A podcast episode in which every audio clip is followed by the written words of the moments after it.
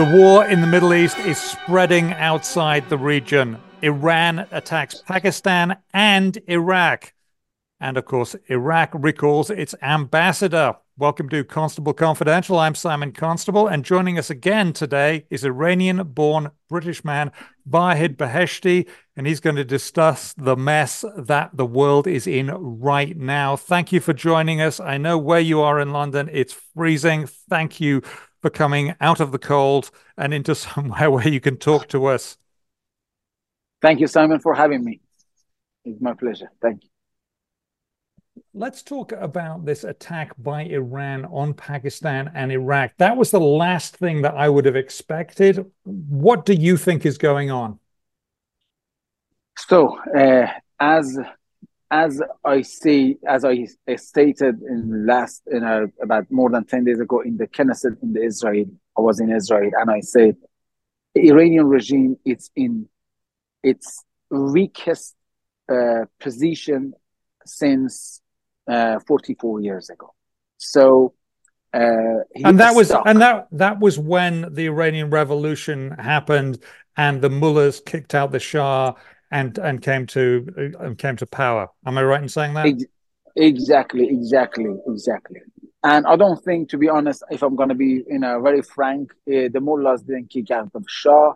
Uh, I call I didn't call even that uh, revolution. I call it international military coup against the Shah. I don't want to go into that, but that's another different story. Uh, 44 years ago, but Iran, Iranian regime is in its weakest positions since then, 1979, and they are stuck in this mess that they created themselves. They thought by pushing Hamas, one of the proxies, into this war, they can divert the world attention and uh, from what's happening inside Iran.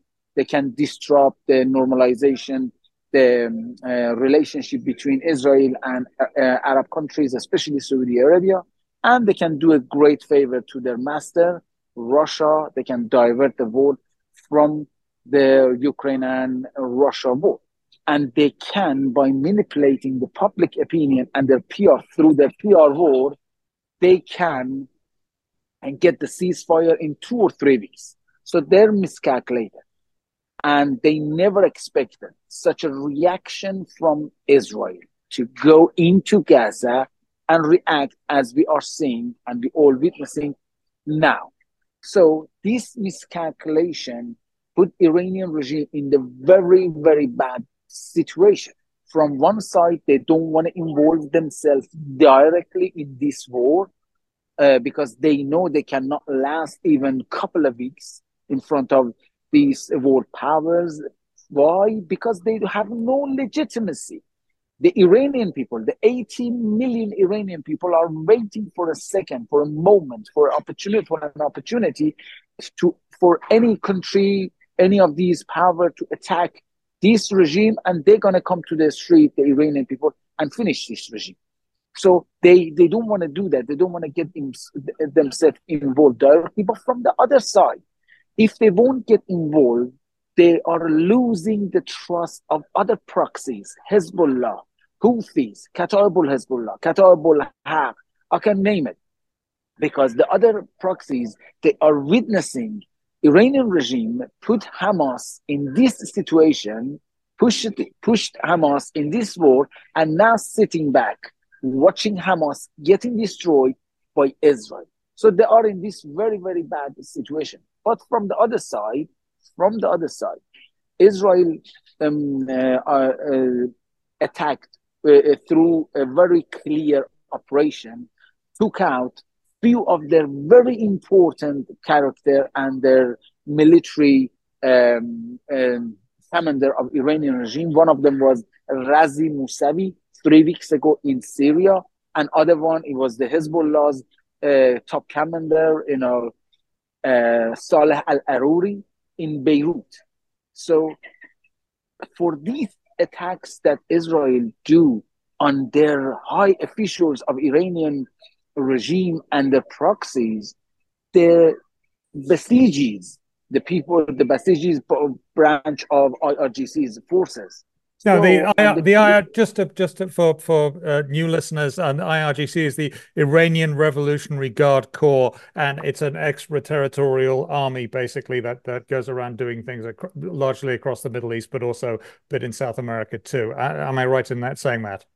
Exactly, exactly. So for this great and targeted and clear attacks of Israel that is doing and destroying Hamas from the other side and and attacking, you know, re-attacking the Hezbollah when they firing rocket now, the forces um, pro-Iranian regime. I mean, about the uh, Revolutionary Guards, about the Basij and other forces, they are losing their hope on the regime, and they losing their uh, motivation.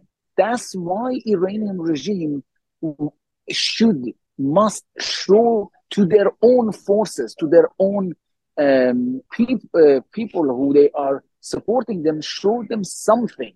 That's why he's done these two attacks. One of them was in Iraq, Erbil, which killed one-year-old um, children, and last night it was the, another one was in Pakistan, and again killed two children in that attack. And the, the, his their excuse is they attacking the bases of the Iranian terrorist organizations in Iraq and in Pakistan.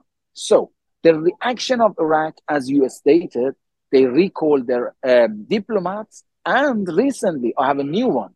Is two hours ago the new uh, uh, news, uh, the new uh, report was that Pakistan recalled its ambassador and they didn't allow Iranian regime ambassador to enter Pakistan anymore. So the conflict in the region escalating, the situation is escalating, and Iranian regime uh, stuck in this very, uh, I would say, complicated and critical situation, and are very frustrated. But the good news is, the good news, Simon, is this. This is what I have said in the parliament of Israel, Knesset, I said, if we are looking for the permanent cure once for all, and if we are ready to see this big elephant in the room after ignoring it for 44 years, this is the time. Look, we, engaging ourselves with these proxies, Iranian regime proxies, it's good. Of course, we have to clear the region from the terrorist organizations but we have to go to the head of octopus, which is Iranian regime. The good news, and, and you and you, you have you have said you have said that before, and and it looks it looks like the the other countries in the region are now saying, well, maybe maybe we want to help help with that, meaning Pakistan and Iraq. And one of the things I found very interesting here is that Iran, as I understand it, is is mainly Shiite or Shia Muslim population, and so is Iraq.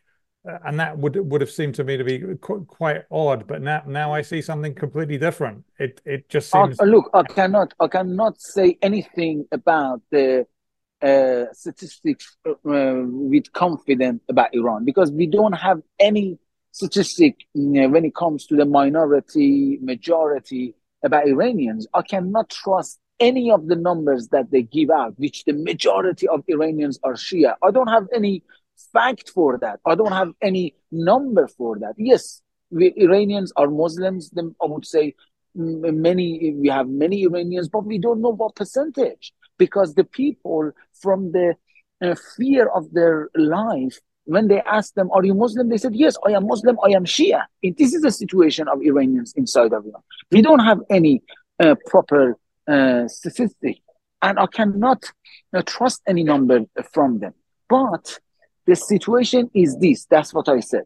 Uh, the good, if we are looking for the permanent cure, this is the time to go for the uh, to identify first the root of the problem, which is Iranian regime the, the source of evil, the source of destabilization in the whole region. Look what they're doing in Iraq. Look what they're doing in Yemen. What they're doing in Syria, in Lebanon, in Israel, everywhere. So, because their their goal is this. Their goal is to turn the modern world to Islamic State, to caliphate, and they are very active about it. Are, look how many proxies and, and, and that, have been and, created. And that's why they have the, the, the, the proxies, which is the Houthis, exactly. Houthi, Iranian-backed uh, Houthis, Iranian-backed uh, um, Hamas, Iranian-backed Hezbollah, and others. Now, one of the things that you had said uh, quite recently was that you, you, you've been protesting outside the Foreign Office in Britain, which is roughly yeah. Britain's version of the U.S. State Department, and you've been saying you've got to recall your diplomats from Iran what, why are you saying? I have a I have a fairly good idea of why you're saying that, but explain to us what your thoughts are behind why now diplomats are supposed to be immune from anything bad happening to them while they're abroad. Look, the, our diplomats are in great danger at the moment, Simon. That's what I have gave warning to David Cameron and Mr. Rishi Sunak, our Prime Minister. Seriously, two warnings so far. Look, after the re-attack to Houthis, the night after that, mobs gathered around our embassy in Tehran and they called out for burning out the embassy. They burned British flag, they burned Israeli flag, they burned USA flag. But Israel and America, they don't have an embassy in Iran. We are the only country in between these three. We have the embassy in Iran. And look at their history. 1979, just they invade USA um, um, embassy, they host, they took 66 diplomats hostage for uh, how many days? 444 days. Their, their main policy is hostage taking. That's what I said to our prime minister. At the at this time, we have to call our diplomats back home, and the next step, we have to prescribe IRGC. So this is our diplomat uh, are in great danger, and uh, there is a great responsibility on our the shoulder of our leaders at the moment. They have to look at the look, look what they Iraq did yesterday. Iraq call all the all call out all its uh, their diplomats. Today, Pakistan called their diplomats. We need to do that urgently. Our diplomats and, are in great danger. So this when, is the when, sorry, when, situation. It, it is a very serious situation.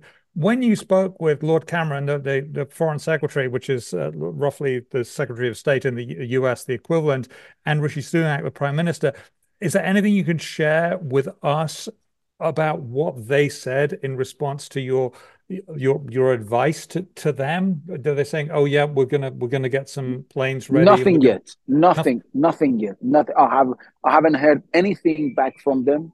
But you know, my warning was you know publicly. I in the papers in here you know in in UK they published that, and I just had an interview before you with Express. So I have said that again, and this the situation is very serious. But let me go back to the previous conversation very shortly, two minutes about that. Look, it's the the good news is we have, there are lots of bad news, but the, we have a good news as well. Iranian regime is in its weakest uh, position at the moment since 44 years ago. And we, if we want to do something seriously, is the time now. And for this, we have a great military of 80 million Iranians on the ground who are thirsty for freedom and democracy. And especially since 2009, they tried so many times to overthrow this evil regime but they couldn't because of the level of barbarism, of brutality of this regime, which all experienced on October the 7th. But with the little support, which I, this is what I have said last two weeks ago in Knesset in Israel. I said with the little support of the West or Israel, they can overthrow this regime with the lowest price in Iran. We should not be afraid to attack the IRGC sites inside of Iran we should not be afraid to attack their nuclear sites. They are very close to gaining access to nuclear weapon. How can we control them after they gain to nuclear in a warhead? So we have to attack their sites inside of Iran. And we should not be afraid to attack the house of high officials of Iranian regime inside of Iran. The Iranian people embrace this. They see it as an opportunity. And they're gonna come to the street and finish the job for us with the lowest price in Iran, in Tehran. And we and we certainly know that more and more people are becoming to realize or coming to realize that Iran is part of the problem across the Middle East. It's the source of, of, the problem. I'm sorry, source, it's not yeah. the part of the problem. It's the source of evil. It's, it's the, source. The, the source.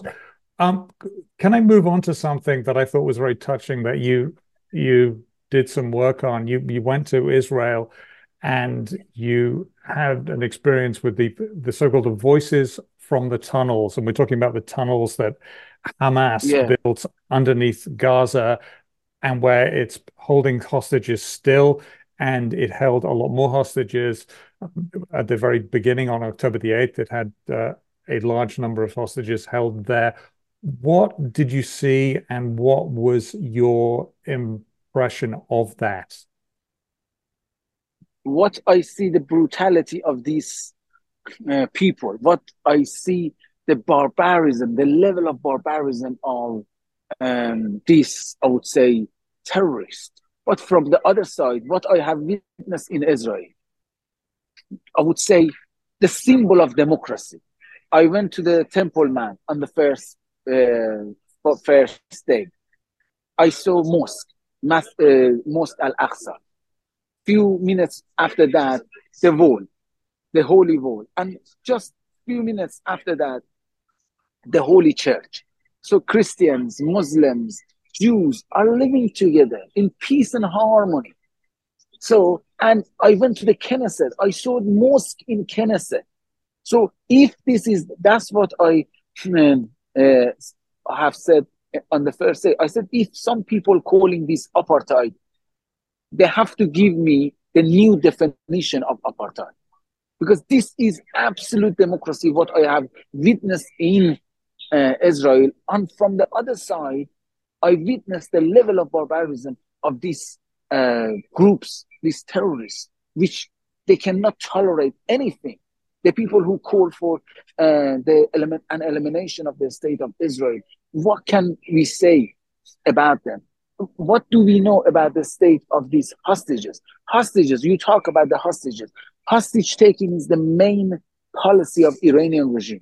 And this is a mistake of uh, Biden administration. Why?